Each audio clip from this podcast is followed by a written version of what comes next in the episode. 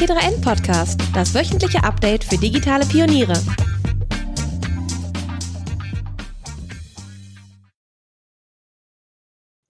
Heute haben wir jemand bei uns im Podcast, ist fast schon eine multiple Persönlichkeit und wir haben mal kurz im Vorgespräch, habe ich gefragt, ob ich, ob ich vielleicht auch Alice sagen kann weil Julia Peglo, die wir hier bei uns haben, hat sozusagen ein, ein alter Ego, das Kaffee macht. Kann man das so in Kurzform sagen, Julia? Das stimmt, ja. Ähm, ich habe tatsächlich, ich nutze die Möglichkeiten des virtuellen Raums, um mir mehrere Persönlichkeiten zuzulegen und eine davon äh, macht auch Kaffee. Das stimmt. Genau.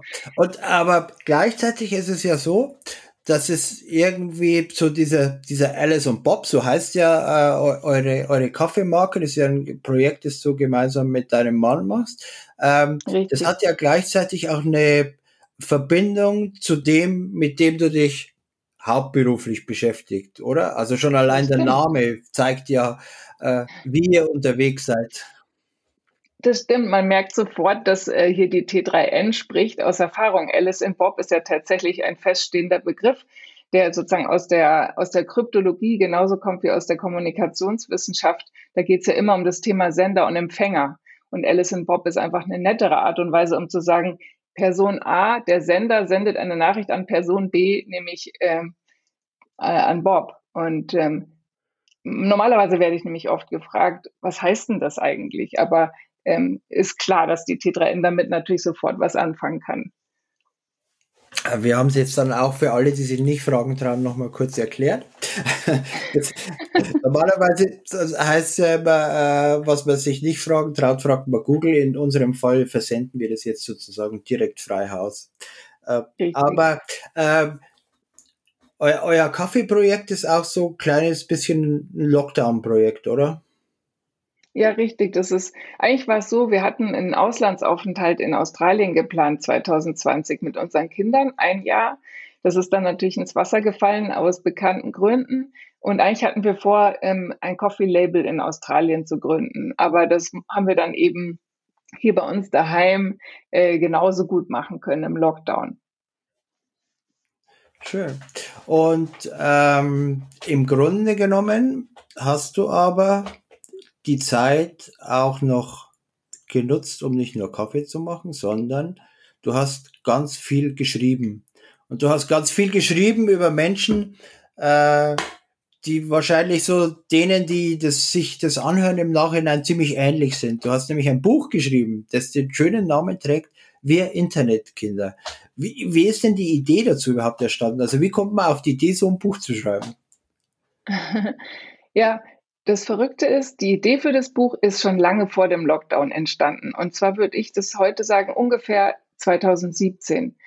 Da war bei mir persönlich, da war ich einfach noch in einem Hardcore-Digitaljob, hatte ja die Entwicklung der Digitalisierung die letzten 20, 25 Jahre am eigenen Leib extrem miterfahren, weil ich schon seit über 20 Jahren in der Kreativ- und Digitalbranche unterwegs bin. Und 2017 rum war bei mir persönlich so ein Punkt erreicht, wo ich gemerkt habe, irgendwie geht das alles in eine merkwürdige Richtung. Und irgendwie haben wir doch vielleicht noch gar nicht so richtig realisiert, was da wirklich passiert. Und in der Zeit ist eigentlich so der, bei mir so ein Denkprozess in Gang gekommen, ähm, wo ich auch versucht habe, den Gedanken tatsächlich mal zu formulieren. Und relativ schnell ist dann auch eben die Idee entstanden, darüber tatsächlich ein Buch zu schreiben. Und zwar aus dem Grund, weil ich das, weil ich rausfinden wollte, ob es eigentlich nur mir so geht oder ob das nicht sogar vielleicht meine ganze Generation ein Stück weit ähm, so erlebt hat, weil es ist ja auch so, wir sind alle zu sozusagen reingeboren. Also ich sag mal, mein, mein Jahrgang und die Leute um mich rum, das sind ja die 70er Jahrgänge, wir sind da reingeboren. Wir sind die Generation, die mit einem Bein im analogen und dem anderen Bein im Digitalzeitalter stehen. Aber auch alle drumherum, also Leute, die früher äh, reingeboren, die, die sozusagen vor, weit vor der Digitalisierung geboren wurden, genauso wie Leute, die um die Jahrtausendwende geboren sind. Jeder hat in seinem Leben so einen Punkt gehabt, wo er damit konfrontiert wurde, mit der digitalen Welt. Und das Gedankenexperiment, was ich mir damals vorgenommen habe, war, wie geht's denn allen damit? Geht's nur mir so, dass ich auch wirklich manchmal so ein merkwürdiges Bauchgefühl dabei empfinde oder geht's allen so? Und daraus ist dann eben die Idee entstanden, ein Buch zu machen. Deswegen wir Internetkinder. Ist ähm, du hast gerade erklärt, dass, dass wir, also ich bin ja dann irgendwie noch mal älter als du, äh, so die, diese äh, irgendwie Generationen sind, nehmen die Mehrzahl, äh, die, die hineingeboren wurden. Und tatsächlich ist es so, wenn, wenn ich äh, jetzt den jüngeren Leuten, äh, auch bei uns in der Redaktion erzähle, wie, wie wir früher als ich begonnen habe, Zeitung gemacht haben, dann ist es so ein bisschen Opa erzählt vom Krieg. Ähm, das können die sich gar nicht mehr vorstellen. Ist es so, dass wir äh, ganz besonders ähm, diesen Spagat spüren, weil wir eben noch aus einer anderen Zeit kommen? Klingt komisch, ist aber irgendwie so? Ähm, ich denke bestimmt, dass das einen Unterschied macht, wenn man, wenn man die Welt sozusagen auch erlebt hat, wie sie davor war ähm, also davor in Anführungszeichen, wobei ich ja tatsächlich auch im Buch diese These entwickle, dass es eine echte Zäsur gab, also so ein Punkt, wo die Welt irgendwie geswitcht ist oder gekippt ist. Ähm, was ich aber in vielen Gesprächen mit Leuten anderer Generationen rausgehört habe, ist interessanterweise, egal ob man jetzt sozusagen Digital Native ist oder Boomer oder eben mit einem Bein noch die analoge Welt kennengelernt hat, uns allen gemeinsam ist doch durchaus so ein Bauchgefühl, dass es alles eben nicht nur fantastisch ist, sondern dass es irgendwo auch einen Preis gibt, den wir dafür bezahlen oder ich sag mal so eine Katerstimmung, die vielleicht auch nach der Party einkehrt. Also darüber machen sich Leute, die 20 oder 30 Jahre alt sind, genauso Gedanken wie Leute, die eben äh, in den 50ern sind. Das finde ich interessant. Also es gibt so ein Grundgefühl, was uns alle vereint, was so ein ja, so ein bisschen ambivalentes Gefühl. Auf der einen Seite nutzen und profitieren wir ja jeden Tag die Vorzüge der Digitalisierung alleine, dass wir beide jetzt hier sprechen können und sehen können, ein gutes Gespräch führen, ohne uns zu treffen. Aber auf der anderen Seite wissen wir eben auch alle, dass es irgendwie auch eine andere Seite gibt. Und diese merkwürdige Ambivalenz auszuhalten, oder rauszufinden, worin die eigentlich besteht, das war für mich so das, was ich mit dem Buch eigentlich erarbeiten wollte. Aber, äh, zu welchem Ergebnis bist du denn am Ende, äh, Ende gekommen? Also würdest du das, ich weiß, es ist eigentlich eine herkulische Aufgabe, aber würdest du das, was du äh, in dem Buch äh, transportiert hast, könntest du da irgendwie in so einem Dreisatz mehr oder weniger die zentrale Erkenntnis rausfiltrieren? Wie gehen wir naja. mit der Ambivalenz um? Ich denke, ganz wichtig ist eben, nach vorne zu schauen und immer mit einem, mit einer optimistischen Grundhaltung ranzugehen. Also was ich wusste, was es nicht sein kann, ist so eine negative, ablehnende Haltung einzunehmen, die sagt, oh, das ist doch alles schlecht und früher war alles besser und das macht unsere Gehirne kaputt und so, das, das fand ich zu einfach und auch vor allem denke ich mir so, hallo, wir müssen damit ja irgendwie klarkommen. Also müssen wir es, sorry für den Anglizismus, aber wir müssen es in gewisser Weise embracen. Also irgendwie eine Art von versöhnlicher Einstellung finden, die den Riss in unserem, in unsere Wirklichkeits, in unserem Wirklichkeitsempfinden wieder heilen kann. Wie wir beide Welten vereinen, um dann eben in der Lage zu sein, diese, diese fantastischen Möglichkeiten eben auch wirklich für uns zu nutzen. Das ist, wenn, wenn du das als drei, drei, Dreisatz bezeichnen kannst, dann ist das so ein bisschen die Quintessenz von dem, was ich eigentlich rausfinden oder formulieren wollte. Ja, ist insofern auch total interessant, weil es äh, eigentlich auch sehr gut zu dem passt, was wir jetzt äh, bei T3N versuchen zu machen. Also äh, wir haben ja auch diesen Claim Digital Pioneers und darin steckt, ich würde jetzt mal sagen, darin steckt mit Zuversicht voranzugehen. Das heißt nicht auszublenden, dass natürlich, äh, dass es auch Dinge gibt, die einen nicht so begeistern, dass es aber nichts hilft, sich immer auf die äh, zu konzentrieren und eben zu sagen, oh, und früher war alles besser, sondern dass wir uns darauf konzentrieren sollten, die Gelegenheiten zu nutzen und im wahrsten Sinne des Wortes das Beste daraus zu machen. Absolut. Und ich finde auch genau deswegen die T3N eben mit das zentrale Organ für genau diese Stimme. Ich sag mal auch in der Medienlandschaft. Das war sie für mich immer, weil, ähm, weil ihr aber eben auch versucht, zumindest habe ich das immer so empfunden, nicht nur das Thema Technologie zu beleuchten, weil das darum geht es ja in meinem Buch stellenweise auch, dass wenn wir so einen monokulturell die Technologie feiern und immer nur die Technologie als die Lösung all unserer Probleme sehen, dann kommen wir nur nicht nur nicht weiter und entwickeln nicht nur sogar vielleicht so eine Art lebensfeindliche Perspektive, ähm, sondern ähm, es wird uns es wird uns eigentlich nicht weiterhelfen, tatsächlich die großen philosophischen Fragen zu klären, die den Menschen schon immer umtreiben, nämlich wer sind wir eigentlich und wie wollen wir eigentlich leben? Manchmal lenkt Technologie von dieser Frage ja auch ab. Und das, was ihr macht, ist ja auch schon immer unterschiedliche Perspektiven zu verbinden. Also ihr habt ja auch, also ich sag mal, das Thema Technologie, Design, New Work, die Arbeitswelt drumherum, die Lebenswelt drumherum. Und ich denke halt, dieser multiperspektivische Ansatz ist unheimlich wichtig. Und das habe ich auch im Buch versucht, eben diese, es gibt so in unserer Branche, in dieser Techno, Techno oder Tech-Branche halt manchmal so eine Tendenz, Technologie unendlich zu feiern und immer so ein bisschen utopisch vorneweg zu tragen. Sieht man ja auch in LinkedIn, diese begeisterten Posts, die eigentlich immer nur davon handeln, ähm, was man mit, I don't know, HoloLenses und autonomen fahrenden Fahrzeugen alles Verrücktes anstellen kann. Aber ja, ich denke einfach, dass, dass es wichtig ist, auch ähm, das größere Bild im, im Blick zu behalten. Und das ist vielleicht, was würde mich ja freuen, wenn es so wäre, was uns vereint in der Perspektive.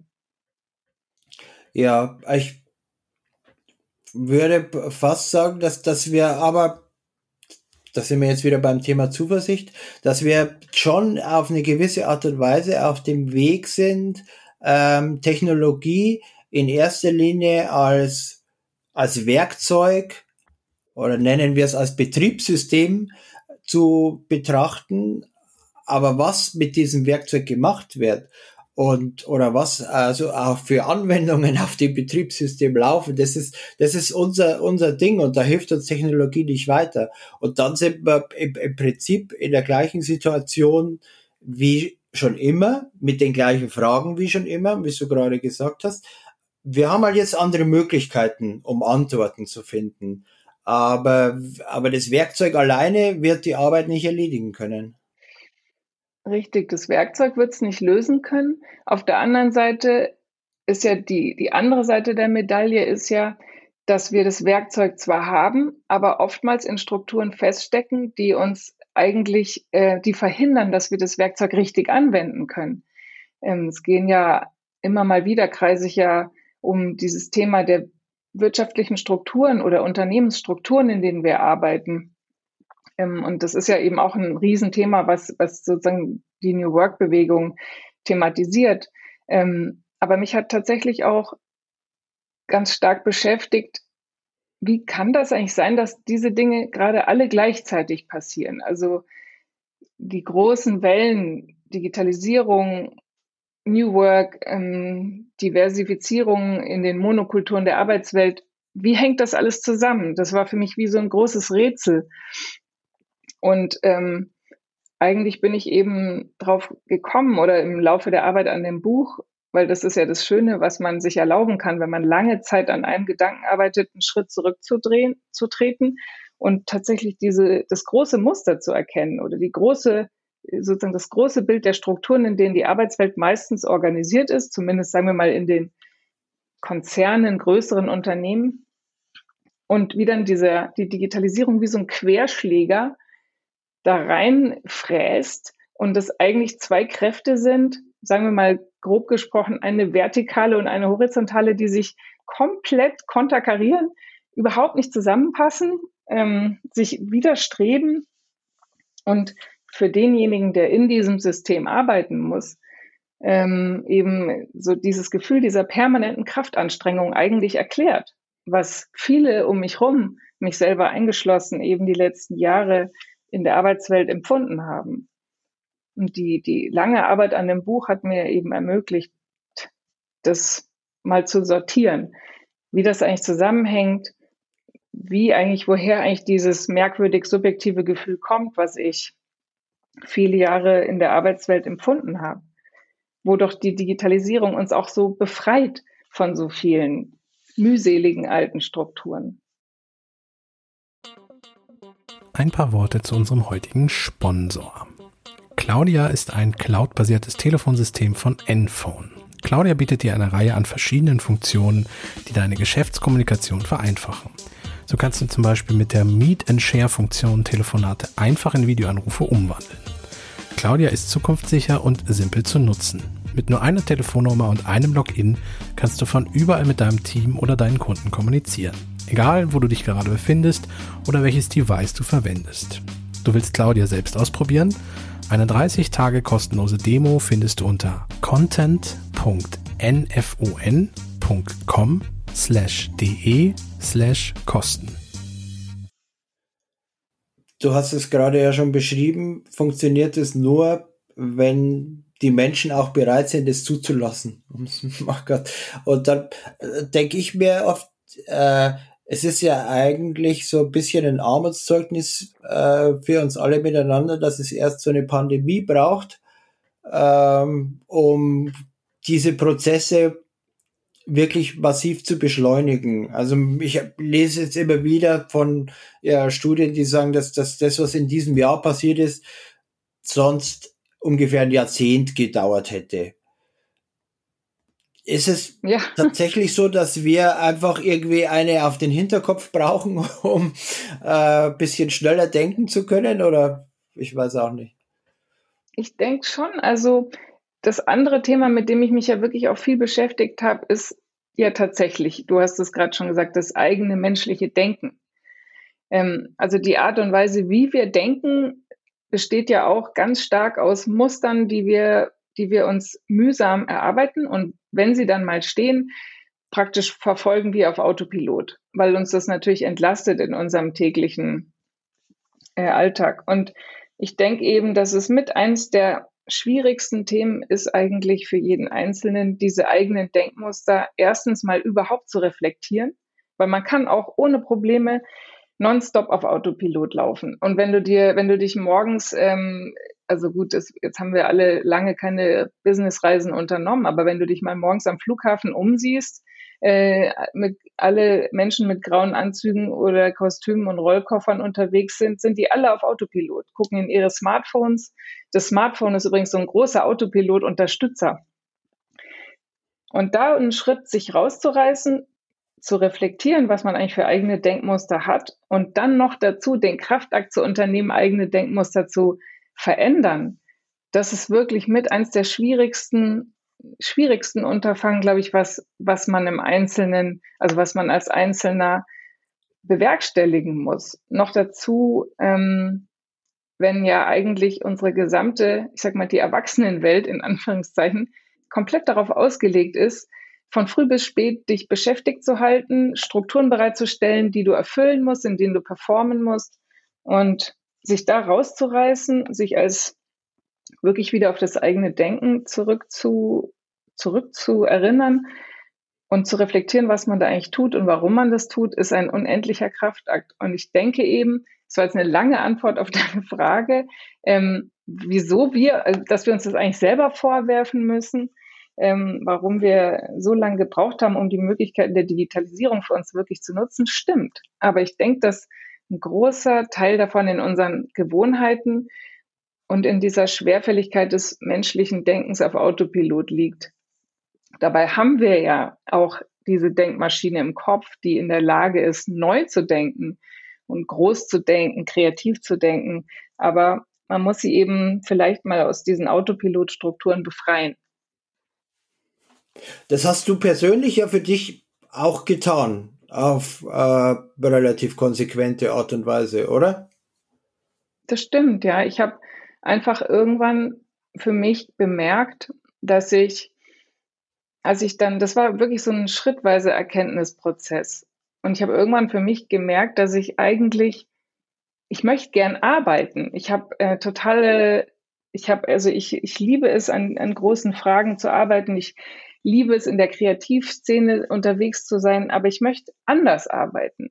Ich möchte eben die Möglichkeiten der Digitalisierung für mich nutzen können. Ich möchte, dass es mich befreit von vielen alten festen Strukturen. Und ähm, da musste ich praktisch den konsequenten Schritt gehen, für mich eine neue Arbeitsweise zu definieren. Und dann hast du dir das Buch gesucht, um dir sozusagen dir und allen anderen nochmal selbst zu erklären, was es mit damit auf sich hat und wie es weitergehen kann. Ist es, also ich habe selbst äh, zwar schon viel geschrieben, aber noch nie wirklich ein Buch geschrieben. Äh, ist, es, ist es so, dass man sich auf eine gewisse Art und Weise dann äh, da selber in seinen Gedanken immer wiederfindet und sich selbst manche Dinge erklärt? Also wenn du, du bist jemand, der viel schreibt, du bist Journalist, deswegen denke ich mal, Journalisten wissen das ja, dass Schreiben ein ex extrem reflektorischer Akt ist. Das ist ja ganz verrückt, was teilweise passiert, wenn man einen Stift in die Hand nimmt oder sich an die Tastatur setzt und schreibt. Das ist, hat ganz eng mit dem eigenen Denken zu tun, aber es räumt irgendwie das eigene Denken auf. Und es ist tatsächlich so, es war ja nicht so, ähm, dass ich sozusagen alles fertig gedacht habe und dann habe ich gedacht, so, jetzt setze ich mich hin und schreibe mal darüber ein Buch, sondern das Buch war praktisch der Prozess. Und ich denke eigentlich auch, dass Bücher heutzutage so entstehen. Ähm, vielleicht sind sie auch schon immer ein Stück weit so entstanden, dass sie eben sozusagen, sie sind nicht das Produkt, was am Ende bei rauskommt, sondern sie sind der Prozess. Und ähm, ja, dieser lange Weg, bis man eigentlich den Gedanken klar hat, zumindest einigermaßen und ihn auch noch so formuliert hat, dass jemand anderer einem beim Denken zuschauen kann. Das ist tatsächlich das Magische am Schreiben und, und obendrein natürlich auch am Bücherschreiben. Du hast gerade gesagt Stift oder Tastatur. Wie hast du denn geschrieben? Also was, äh, was war denn deine Methode? Also das ist ich finde es schön, dass du mich das fragst, weil ich liebe es auch über das Schreiben zu sprechen. Und wie du merkst, ist Sprechen, Denken und Schreiben haben alle irgendwie miteinander zu tun, weil sie sind ja alle irgendwie, also ich sag mal, Sprechen genauso wie Schreiben ist sichtbar gewordenes Denken. Und ich, ich habe selber mich lange dabei beobachtet, wie, welche Art von Schreiben eigentlich den Gedanken klärt oder voranbringt. Und ich ist tatsächlich so, ist es vielleicht jetzt in der T3N so ein bisschen anachronistisch, das zu sagen, aber ich schreibe auch wirklich viel mit der Hand. Also ich habe eine, ich bin ein großer Notizbuchfreund, weil ich irgendwann einfach gemerkt habe, wenn ich den Gedanken nicht in einem von mir, äh, sag ich mal, heilig als heilig behandelten Notizbuch notiere, ist er irgendwann weg. Ähm, wenn ich ihn in, ich kann ihn nicht in den Google Doc tippen, ich kann ihn nicht in Evernote tippen ich kann, früher habe ich mir oft Mails geschrieben, wenn ich mir was Wichtiges merken wollte. Aber diese Dinge sind irgendwann alle verschwunden, so wie alles irgendwie im digitalen Raum irgendwie verschwindet. Ich, es ist so eigenartig. Es gibt eben diesen kostbaren Ort im digitalen Raum nicht wirklich. Also habe ich irgendwann tatsächlich, und da gibt es ja sogar auch eine Szene in dem Buch, zurückgefunden zu meinem alten, zu dieser alten Angewohnheit, Notizbücher oder Tagebuch zu schreiben. Und deswegen also eine Hälfte der Antwort auf deine Frage ist, schreiben mit der Hand und am besten noch nicht nur auf Zettel, sondern in einen komprimiert gesammelten Ort bringt, lässt den sozusagen diesen roten Faden im eigenen Denken nie abreißen. Und yes, genau. Du zeigst mit der Notizbuch, guck, ich habe meins auch vor mir liegen. Ja. Und die andere Hälfte ist aber auch das Bloggen, muss ich tatsächlich sagen. Also ich finde eben, ähm, das eine interessante Frage oder so ein Spannungsfeld im Digitalzeitalter spielt sich für mich zwischen diesen beiden Komponenten Privacy und Publicity ab. Und Tagebuchschreiben im, in einem Offline-Papiertagebuch ist sozusagen das Privateste, was es gibt. Aber es, wir kommen ja auch nicht weiter, wenn jeder nur so alleine vor sich hin denkt und schreibt, sondern der Austausch mit anderen ist ja auch extrem wichtig. Deswegen habe ich eben irgendwann auch beschlossen, dass es auch eine Art von öffentlicher Denk- und Schreibwerkstatt geben muss. Und da ist natürlich das Bloggen praktisch die, die Form, wie, wie das eigentlich im 21. Jahrhundert abzulaufen hat. Übrigens auch nochmal anders als Social Media, weil Social Media ist ja auch so, da haust du was rein und es verpufft irgendwie. Es ist weg im digitalen Raum ein Blog ist ja ein bisschen wie ein Tagebuch, bleibt, der bleibt zumindest bei dir. Es ist so ein öffentliches Medium, aber es bleibt bei dir. Jetzt hat mein Blog auch noch den Namen Diary of the Digital Age. Das heißt, das Diary, also das Tagebuch steckt da ja sogar auch wieder im Namen. Aber es ist eben dieser Platz, wo ich hoffe, mit anderen auch in Kontakt zu kommen, mich auszutauschen und eben dieses gesunde Maß an Öffentlichkeit auch ähm, zu haben, weil sich beides eigentlich bedingt im Denken und Schreiben und Kreativprozessen allgemein ist einfach diese gute Ausgewogenheit zwischen Privacy und Publicity. Der Unterschied, also ich glaube, einer der wesentlichen Unterschiede auch zwischen dem Blog und Social Media ist, dass du ja bei einem Blog die Eigentümerschaft behältst über das, was da entstanden ist. Und in dem Social Media Bereich, da gibst du das ja mehr oder weniger ab und hast nur noch einen gewissen Teil unter Kontrolle, was damit passiert. Das ist, glaube ich, schon ja. ein ganz wesentlicher Unterschied. Ne? Absolut, genau. Und deswegen, ich denke, dass es halt auch wichtig ist, ähm, so über die Dinge nachzudenken, was man eigentlich mit dem, wie man damit umgeht, was man eigentlich selber, ich nenne es mal Intellectual Property oder wie auch immer du es nennen willst, aber das, was dein eigenes Denken ausmacht, wie du damit eigentlich umgehst und in, we in wessen Rachen du das schmeißt oder was davon bei dir bleiben muss, damit du dich nicht, nicht selber irgendwann verlierst. Aber äh, ist es, ist es am Ende diese Kombination aus den ganz vielen unterschiedlichen Dingen, die ja dann bei jedem Menschen auch äh, in einer anderen Mixtur daherkommt, äh, dass es für ihn passt. Ist es, ist es dann äh, nicht, wenn man sozusagen einen halben Schritt zurückgeht, auch ein Muster, das für ganz viele Dinge geht. Wir haben über New Work gesprochen, äh, wo ja auch bei, bei zehn Menschen irgendwie zehn verschiedene Modelle am besten für die funktionieren, wie sie arbeiten können. Und ähnlich ist es ja, glaube ich, in dem Bereich auch. Das stimmt. Also du meinst jetzt sozusagen, dass es kann es das eine Muster geben, was für alle funktioniert, ist deine Frage eigentlich. Ja, genau. Es gibt halt, wir haben so vielleicht alle so mehr oder weniger die gleichen Zutaten die einen können mit manchen Dingen besser umgehen als die anderen, aber egal, so vom Prinzip her sind es die gleichen Zutaten, bloß die Mischung dieser unterschiedlichen Dinge ist sowohl in dem, was man jetzt in Richtung Veröffentlichen oder in Richtung Schreiben ähm, sieht, sehr individuell als auch äh, in Richtung Arbeitswelt auch da gibt's die gleichen Zutaten von irgendwie ganz daheim unterwegs, immer im Büro, feste Zeit und so. Und für jeden ist es aber so ein bisschen unterschiedlich dem, was für ihn oder für sie am besten funktioniert, oder?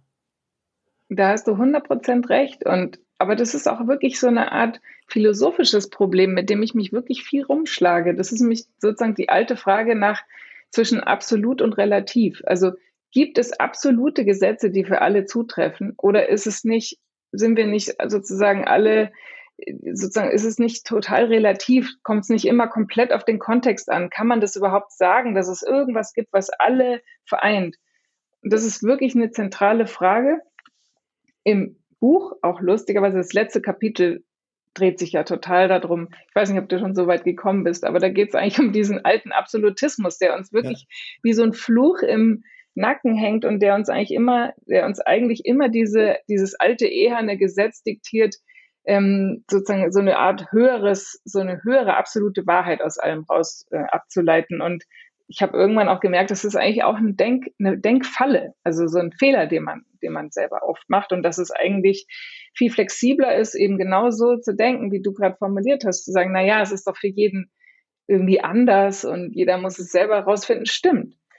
Aber das Gedankenexperiment von dem Buch ist ja, also immerhin haben wir ja eins gemein. Also wir sind irgendwann halt geboren worden und zu irgendeinem Punkt im Leben hat uns die Digitalisierung irgendwie erreicht. Das ist immer schon mal eine gemeinsame Komponente.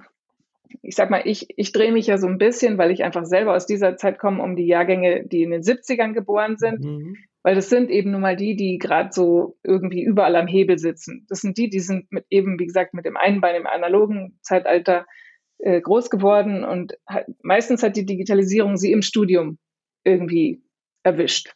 Und sie haben noch Zeit gehabt, sich sozusagen umzustellen oder diese neue Denkweise hat sie vielleicht sogar beflügelt im Studium. Genauso aber haben wir eben auch gesagt, das, das, Buch können natürlich auch alle lesen, die in den 60ern, 80ern, 90ern, Millennials, alle können es lesen, weil alle diese gleiche Frage haben und das ist eben das verbindende Element. Wann hat es mich eigentlich, in welchem Kontext stehe ich eigentlich zu der Zeit, zu der Entwicklung, die sich, die sich ergeben hat? Das ist zum Beispiel schon ein, eine gemeinsame Komponente. Und dann ist es trotz, also abgesehen davon so, dass ich eben mich auf die Suche gemacht habe, nicht nach hohe übergeordneten Wahrheiten, die sozusagen für alle zutreffen. Aber es gibt für mich, ich habe die immer genannt, so Spannungsfelder. Also ich sag mal, die so eine Art Achse, so ein Koordinatennetz, wo ich sage, das sind eigentlich, das ist das Spannungsfeld, in dem sich alle bewegen. Wo genau auf dem Spannungsfeld du dich ansiedelst, hängt ganz stark davon ab, wer du bist, wie du arbeitest, in welcher Arbeitswelt du unterwegs bist. Nehmen wir mal als Beispiel dieses Spannungsfeld, was wir eben schon kurz hatten zwischen Privacy und Publicity.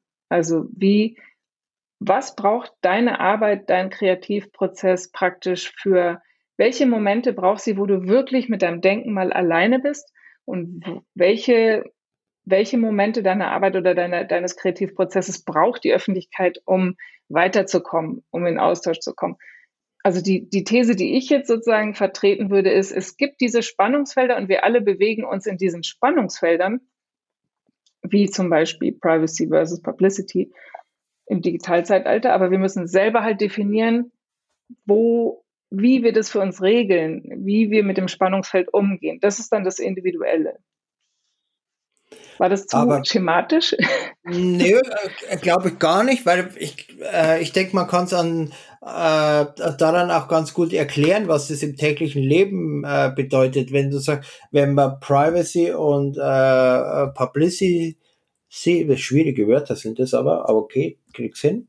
Ähm, auch übersetzt mit äh, in Ruhe und äh, mit äh, Beschallung von außen, dann ist es Im ja Austausch, auch was, genau. das sozusagen jeden gerade in unserer in unserer neuen Arbeitssituation beschäftigt und womit wir ja. uns, glaube ich, alle erstmal zurechtfinden mussten. Also man kann sich ja im Prinzip wunderbar den ganzen Tag damit beschäftigen, äh, Mail, Slack, äh, Zoom, weiß der Geier, was alles zu machen.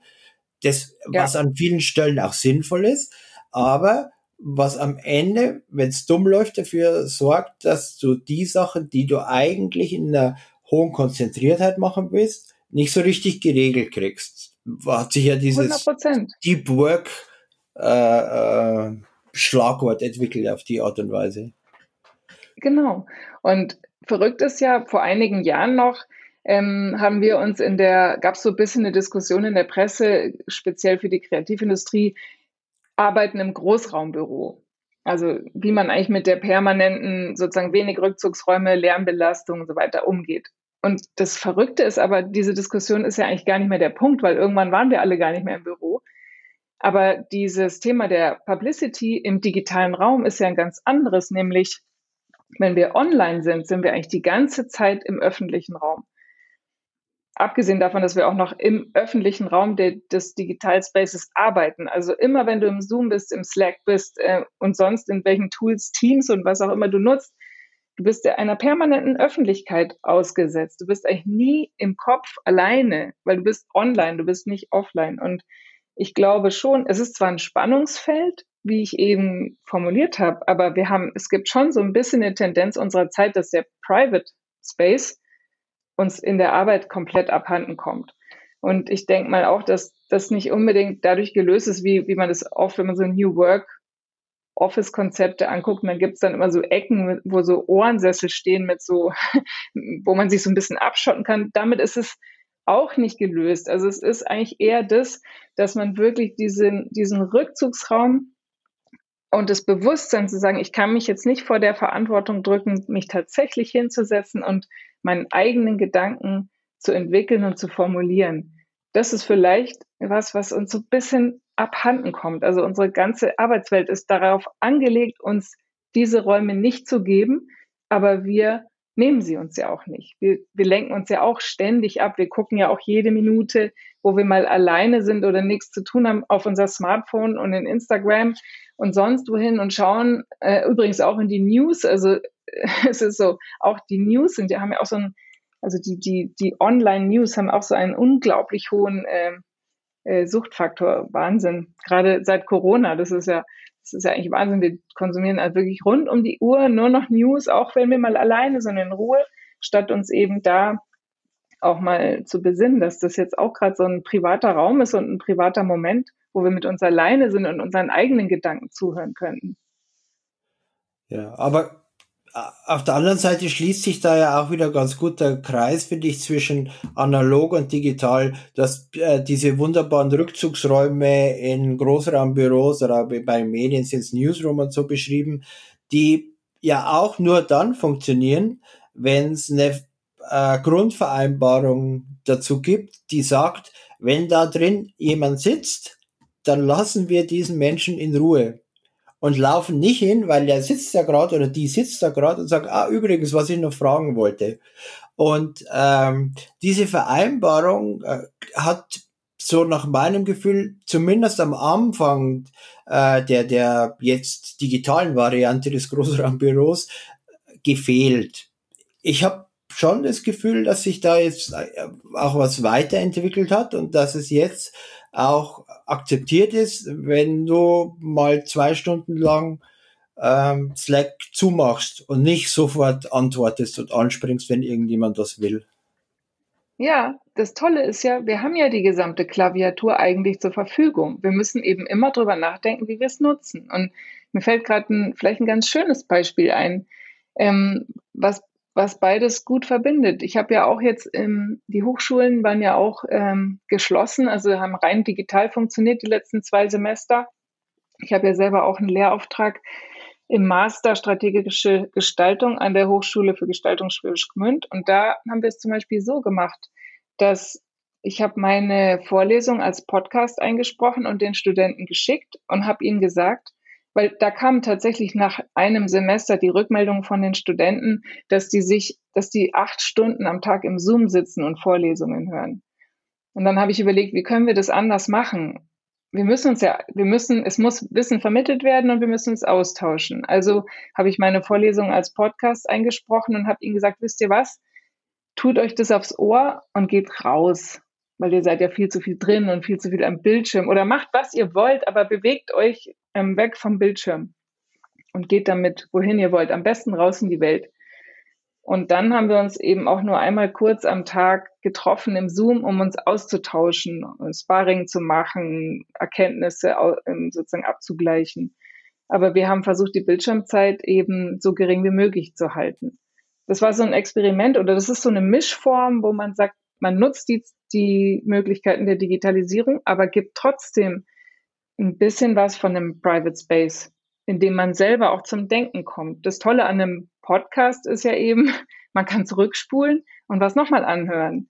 Ja, man kann stoppen, wenn man gerade kurz was anderes macht. Man kann eigentlich, man hat, man kann seine eigene Lese- und Denkgeschwindigkeit ähm, anwenden, anders als im Zoom-Call, wo, wo der ja einfach sozusagen, wo man ja irgendwie nur so ein Blatt im Winde ist. Man kann nicht bestimmen, wie, wie das abzulaufen hat, ja.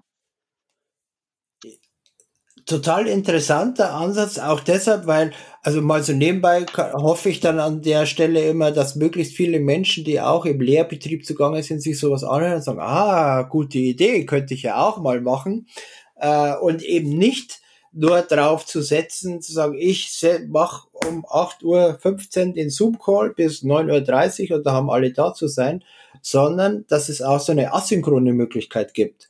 Äh, wie du sagst, diesen Podcast, den kann äh, jeder und jede hören, wann und wie es halt gerade passt und in der eigenen Geschwindigkeit. Das ist ja am Ende nichts anderes als der intelligente Einsatz von Werkzeug, das uns zur Verfügung steht. Und ganz der, genau. Eigentlich ganz einfach. Man muss ein ja. bisschen drüber nachdenken. Was ist alles ja. da? Was ist die Situation? Ich meine, es ist ja auch alles mühsam. Das ist wahrscheinlich der Grund, warum wir das nicht so locker aus dem Ärmel schütteln. Du weißt selber, wie viel Kraftakt es braucht, um ein neues Format zu kreieren. Das ist einfach ein Kraftakt, der immer on top kommt zu dem, was wir sowieso alles zu tun haben. Und dann ist man immer heilfroh, wenn das Format mal steht, weil dann kann man es sozusagen ausrollen und dann ist es ein Selbstläufer. Das ist wahrscheinlich auch das Problem. Es hat wieder mit diesen alten Gewohnheiten zu tun, von, von, über die wir es gerade hatten. Ähm, ja, und dann ist es auch noch so, wir leben dann auch noch in so Umbruchszeiten, wo man eigentlich die Formate praktisch permanent wieder auf den Prüfstand stellen muss, weil sich alles so schnell verändert. Das ist einfach ein Dilemma unserer Zeit und deswegen ist unsere Zeit auch so furchtbar anstrengend. Ja, aber es ist ja nicht nur ein Dilemma, sondern gleichzeitig auch mm, äh, was Großartiges, weil das Schöne an den neuen Formaten ist, wenn man so ein neues Format entwickelt und es funktioniert, dann ist es ja auch eine Belohnung. Also wenn, wenn du die Rückmeldung kriegst, wow, das mit dem Podcast ist eine coole Idee, dann ist es ja toll. Dann war es zu anstrengend, Absolut, aber es ja. ist toll. Es ist toll und ich habe mich auch wirklich gefreut, weil die Studenten es eben super fanden. Und sie haben gemeint, es war eine große Erleichterung. Sie haben auch das Gefühl, dass das so auf sie eingeht in ihrem Studienalltag, das Format. Und wir haben eben, ich habe um Feedback gebeten. Es gab auch viele Verbesserungsvorschläge, was man noch machen könnte. Das Skript spielt dabei ja auch noch eine Rolle. Sprich, es gibt ja eben Leute, die einfach gerne beim Hören versteht man es vielleicht noch nicht oder kann sich es nicht gut merken. Also spielt das Skript noch eine große Rolle, dass man Dinge nochmal nachlesen kann, komplizierte Namen nochmal genau nachlesen kann oder Buchtitel. Also es ist wirklich der Medienmix ähm, und, und ja, und eben so ein permanent, so ein ganz reflektiertes drüber nachdenken, wie er eigentlich eingesetzt wird, in welchem Kontext er eigentlich, auf welchen Kontext er trifft. Das ist absolut mhm. richtig, ja. Ich glaube, du hast ja auch mit der Methode und auch in Verbindung mit Skript was getroffen, äh, worauf Firmen auch irgendwie ihr, ihr Geschäftsmodell gründen. Also ich habe vor, vor glaube vor zwei Wochen oder so mal mit den Leuten von Slack äh, geredet, die ja ein ganzes Feature-Set gebaut haben, das nichts anderes tut als das, was du jetzt mehr oder weniger beschrieben hast. Also quasi Asynchronität herstellen, ähm, die diese zeitliche den zeitlichen Zusammenhang von fixen Calls aufbrechen und ähm, verschriftlichen.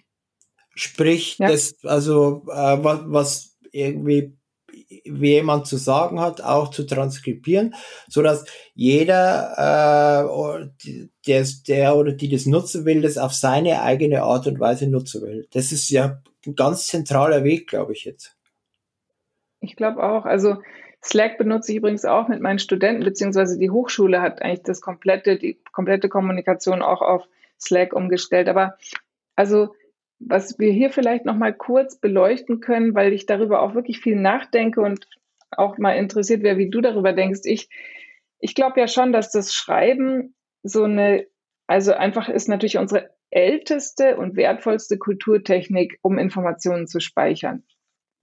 Ähm, und der Vorgang des Schreibens hat ja eben schon so eine Art Reflexion eingebaut. Allein weil du vom Denken hin zum, zur Hand, die den Stift hält oder die jetzt heute die Tastatur in die Tastatur hackt, ähm, einfach schon, und du, hör, du hast ja auch noch dazu diesen Moment, dass du eigentlich de, deiner eigenen Stimme dann zuhörst beim Schreiben. Allein das mhm. ist ja schon so ein reflektorischer Akt. Und ich denke wirklich viel drüber nach, ob uns eigentlich halt diese Schriftkultur verloren geht. Also ob sie eigentlich an Bedeutung verliert. Gibt, es gibt ja mehrere Anzeichen, wo man, woraus man die These entwickeln könnte, sie erodiert so ein bisschen. Also erstens mal, dass es natürlich viele neue Kulturtechniken gibt, wie, was weiß ich, Video ist ja so ein großes, große neue Kulturtechnik, wo sich auch die jungen Leute unglaubliche Fähigkeiten äh, angeeignet haben, was, was ja fantastisch ist. Ähm, meine, meine Kinder schneiden äh, auf ihrem Handy schneller ein Video, als sie, sie einen Aufsatz oder eine Erörterung in Deutsch schreiben. Ja, das ist eine schnelle Kulturtechnik.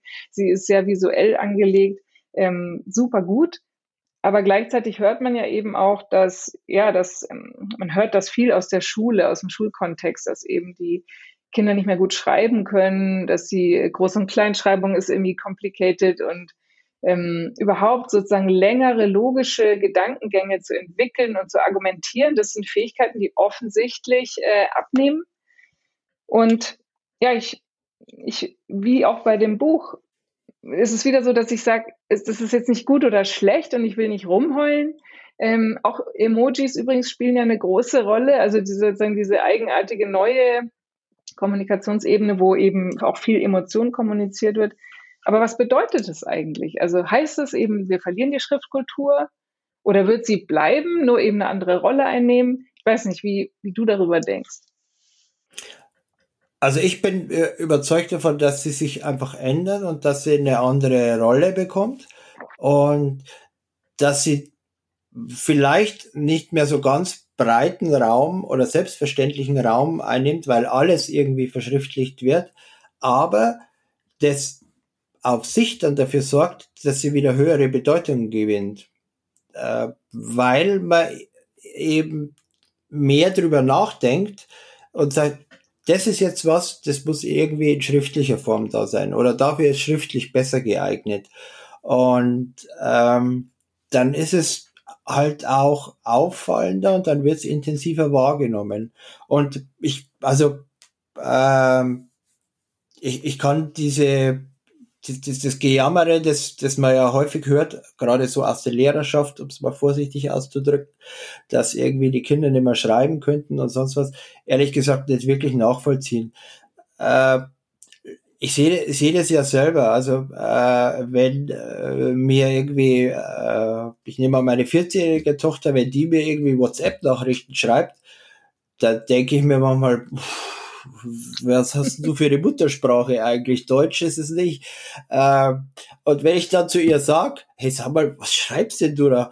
Dann schaut sie mich an mit großen Augen und sagt, ja, ich weiß ja, dass es anders geht, aber äh, warum sollte ich mir jetzt da die großartige Mühe machen und äh, das jetzt bei dir da auszuformulieren? Du hast es ja so auch verstanden. Wenn es ja. ausformuliert werden muss, dann kann ich das schon. Und das ist dann immer so ein Schritt, wenn ich mir denke, ja, Vielleicht sind die einfach bloß cleverer im Umgang damit als wir. Weil ja, mhm. natürlich mhm. stimmt es auf eine gewisse Art und Weise. Ob die jetzt irgendwie bei der WhatsApp-Nachricht bei mir die Groß- und Kleinschreibung beachtet oder irgendwie was abkürzt, ist im Prinzip egal. Die Nachricht erfüllt ihren Zweck. Ja, ja, ich denke vor allem, wenn solche Phänomene sich äh, entwickeln, wie auch Emojis, oder dass sich die Groß- und Kleinschreibung rausschleift, denke ich immer, gut, dahinter steckt halt irgendwie auch ein Bedarf. Also, oder so eine Art Gap, der halt noch nicht, wo es kein Instrumentarium gibt, wie das gefüllt werden muss. Andererseits muss ich auch sagen, dass eben, man könnte ja auch fragen, äh, apropos Verschriftlichung, wieso ich ausgerechnet sozusagen das älteste Medium gewählt habe, um ein Buch über die Internetkinder zu schreiben. Nämlich ich habe ein Buch geschrieben. Noch dazu eins, was also haptisch wirklich ein Erlebnis ist. Es ist ja im Verlag Hermann Schmidt erschienen. Das ist ein Verlag, der wirklich auch aus dem Druckerhandwerk kommt. Drucker- und Setzerhandwerk, die also fantastische Bücher produzieren unglaublich viel Liebe in, in, in das, auch in das haptische Erlebnis des Buchs reinlegen. Und ähm, man könnte sich aber fragen, warum, warum muss, musste es eigentlich ein Buch sein? Und da, darauf kann ich eigentlich nur sagen, ja, es musste ein Buch sein, weil eine Komponente, die wir jetzt nämlich noch gar nicht gerade uns beleuchtet hatten, war, ist der Zeiteinsatz, den ich eigentlich brauche oder investiere, um einen Gedanken zu formulieren und andersrum mir den Gedanken auch zu Gemüte zu führen. Und ein Buch zu schreiben ist wahrscheinlich mit das aufwendigste und zeitaufwendigste, was es gibt, weil man eben nicht wie so ein, wie einen schnellen LinkedIn-Post ähm, oder wie wir heute eine Podcast-Aufnahme, die wir vielleicht auch in einer Stunde runterreißen, ist ein Buch, braucht zwei, drei Jahre, bis es geschrieben ist. Also vielleicht gibt es auch Leute, die das schneller machen, aber es ist ein riesiger Zeitaufwand. Und genauso ist es ja so, derjenige, der es liest und sich auf den Gedanken einlässt, bringt auch einen Zeitaufwand.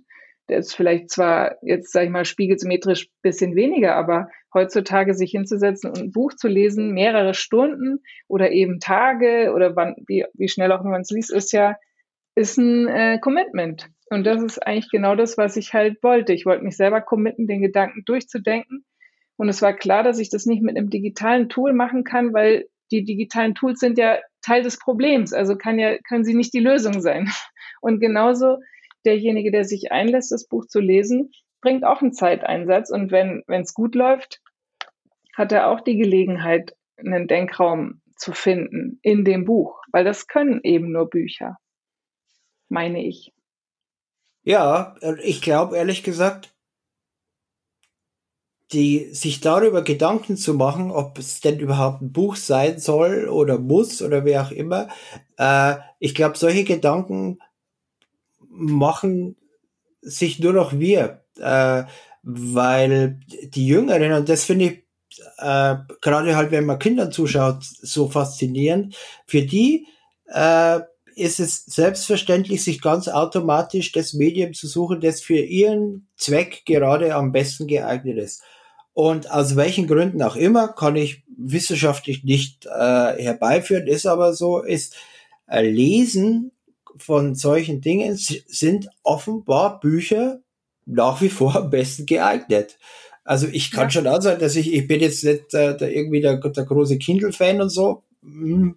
Mhm. Äh, aber äh, wenn man den Kindern zuschaut, dann greifen die nach wie vor, also zumindest soweit ich das irgendwie äh, beobachte, da greifen die nach wie vor ganz automatisch, wenn sie irgendwie was anschauen wollen oder was lesen wollen, je nachdem, zu einem Buch, ohne großartig auch drüber nachzudenken, weil es für sie in dieser Situation am besten geeignet ist. Und ja, ich, ich glaube, daran wird sich so, auch nicht so wahnsinnig viel ändern so schnell. Ja, ich habe auch gehört, dass die Abs also die Kinderbuchabsatzzahlen äh, äh, für die ähm, für die Verlage sich im Lockdown ja auch extrem gut entwickelt haben. Ja, also da, da sieht man dann auch die Familie, also dass eben Bücher offensichtlich auch damit zu tun haben oder ob Leute Bücher lesen, hat mit der Zeit zu tun, die zur Verfügung steht. Und ich habe also in meinem Umfeld von vielen gehört, die die die Zeit im Lockdown auch dazu, also dass sich einfach zwangsläufig ergeben hat, dass die Familien mehr Zeit miteinander verbringen, weil alle unter einem Dach gehockt haben, ob sie jetzt irgendwie Homeoffice oder Homeschooling gemacht haben, mehr Zeit miteinander verbracht. Manche haben sich so viel gesehen wie vielleicht seit Jahren nicht mehr. Ähm, und offensichtlich hat dann das Lesen, auch jetzt gerade bei Kinderbüchern, also meine sind auch schon dem Alter entwachsen, wo sie es toll finden, wenn die Mama ein Buch aufschlägt und sagt, komm, ich lese euch mal was vor, die wird mir wahrscheinlich einen Vogel zeigen, aber ähm, aber offensichtlich hat das bei vielen so funktioniert. Und naja, also was man ja da, dass es eben wertvolle Zeit ist, die man, die man eben entweder miteinander verbringt oder eben mit Inhalten verbringt, die einen interessieren und die einen vielleicht auch weiterbringen, die nicht nur so flach eben mal kurz konsumierbar daherkommen, sondern die ich eben tief durchdenke und auch auf mein eigenes Leben anwende. Das ist tatsächlich was, wo ich denke, das da sind Bücher eben ein verdammt gutes Medium dafür. Und es, ähm, wir haben ja so eine gewisse Neigung, immer so ein Gegeneinander herzustellen, so entweder Richtig. gedruckt oder digital oder entweder ja. Video oder Audio, was im Prinzip Quatsch ist, weil das Schöne daran ist, dass diese Dinge ja wunderbar miteinander funktionieren und das eine das andere perfekt ergänzen kann, wenn man sie denn ja. richtig benutzt. Ja, 100 Pro. Das ist wieder dieses Thema mit dem Medienmix, gell? Da landen wir jetzt irgendwie immer mal wieder. Aber klar, ich lese Bücher auch auf Papier, aber ich höre sie auch viel, äh, wenn ich unterwegs bin. Also, und also das ist, funktioniert eben, funktioniert tatsächlich auf vielen, viele verschiedene Art und Weisen im eigenen Leben. Genau. Und manche Dinge, die werden halt irgendwie dann auch ewig, auch wenn wir, ja, ich glaube, so viel muss man dann auch geben, auf gewisse Art und Weise natürlich Digital-Fans sind und natürlich auf eine gewisse Art und Weise auch Technologie-Fans sind, was ich ja völlig, völlig in Ordnung finde und äh, kann ich mir ja gar nicht anders vorstellen. Aber manche Dinge bleiben eben analog, anfassbar und wenn es auch nur der Kaffee ist am Schluss. Kaffee ist was sehr Analoges. ja. Äh, eine Frage zum Schluss noch. Äh, ja. Jetzt ist das Buch da. Was machst du denn jetzt? ähm, ja, also im Moment habe ich tatsächlich so ein bisschen mit dem Buch zu tun. Also es ist ja so, es ist dann geschrieben und es ist auch toll. Aber jetzt kommt die nächste spannende Phase, ist, es lesen ja jetzt Leute. Und das ist eine Phase, auf die ich mich wahnsinnig freue, weil ich habe ja zu Anfang gesagt, die Wette, die ich eingegangen bin, ist, ich habe angenommen, dass es viele geht, denen, die sich darin wiederfinden können und die eben vielleicht ähnlich empfinden oder die vielleicht was formuliert sehen, was sie schon lange im Bauchgefühl empfunden haben, aber es vielleicht noch nicht so formuliert gefunden haben. Und ähm, jetzt beginnt eigentlich die Phase des Austauschs. Wie gesagt, also Private war lange Zeit, das Ding zu schreiben und jetzt ist es draußen in der Welt. Das ist natürlich ein eigenartiges Gefühl und ähm, ich habe auch ein bisschen Lampenfieber, ich bekomme allerdings auch schon Rückmeldungen von Leuten, die es lesen, die mir wirklich auch Fotos schicken, wo es, wo das Buch liegt, wo sie es lesen, Fotos von dem Buch im Reisegepäck, Fotos von dem Buch auf einem Bistrotisch mit irgendwelchen Stellen unterstrichen, die gerade, die mir schreiben, sie haben gerade das erste, zweite, dritte Kapitel gelesen und wie es ihnen damit ging. Und ähm, das ist einfach eine unglaublich wertvolle, super tolle Erfahrung, wo ich, die ich jetzt einfach auch komplett genauso offenen Auges irgendwie genießen möchte. Ich hoffe, sie ist eben nicht, sie ist, sie ist nicht, also es kommt Gutes, Schlechtes, Konstruktives, aber das ist eben eine Phase, die ich auf jeden Fall komplett mit offenen Augen auf mich einwirken lassen möchte. Und die ist genauso wichtig. Also die ist eben, gehört auch zum Buch und zum Entstehungsprozess in gewisser Weise auch noch dazu. Und ähm, dann habe ich eben jetzt auch die Möglichkeit, so in guten Austausch zu gehen mit Leuten wie dir und darüber reden. Ich höre, habe auch aus deinen Fragen, wir sind ja heute so ein bisschen in so einem, in so einer Interviewsituation. Trotzdem habe ich rausgehört, dass du auch ähm, genau das Gleiche gemacht hast, dass du dich gefragt hast, wie du damit eigentlich, wie du dich einordnest in diesen Kontext, wie das in dein Leben, welche Rolle es in deinem Leben spielt. Das ist eben das, was ich total schön finde, wenn das passiert. Und ich denke, das ist die Phase, die jetzt erstmal ansteht bei mir. Ja, ich glaube, dass das jetzt äh, eine sehr spannende Social Media Phase werden wird. Also äh, die ersten Instagram-Posts äh, habe ich zumindest auch schon gesichtet mit dem Thema. Äh, das wird ja jetzt ja. sicher äh, auf, und dann wird ja weitergedacht. Also dann werden ja Leute versuchen, mit dir zu sprechen und ihre eigenen Gedanken. Und das ist ja dann wieder das Besondere dabei, dass, man, dass du das mitbekommst dass du nicht irgendwie äh, dich in die Turnhalle zur Lesereise setzen musst, äh, sondern dass die Leute dir halt ihre Gedanken direkt äh, irgendwie schicken können. Da, dann sind wir äh, ja auch einmal mehr schließt sich der Kreis. Äh, es gibt halt einfach sehr viele äh, schöne Dinge, die mit Technologie zu tun haben und deswegen gehen wir mit Zuversicht voran. Das machen wir. Guter Plan. Guter Plan, so wie geschießt. An der Stelle vielen Dank. Wir haben jetzt tatsächlich noch mal, eine Stunde, noch mal eine Stunde geredet und mhm. äh, es war super interessant und ich freue mich dann schon wieder darauf, äh, was äh, für Reaktionen von den Menschen auf den Podcast kommen. Und dann geht es auch ja. wieder weiter. Dann geht es immer weiter, genau. Ja, interessant. Also das ist, äh, das ist das Schöne. Lasst uns in Austausch gehen und einen guten Diskurs über Technologie und die Rolle in unserem Leben äh, vorantreiben. Genau, wir machen einfach weiter.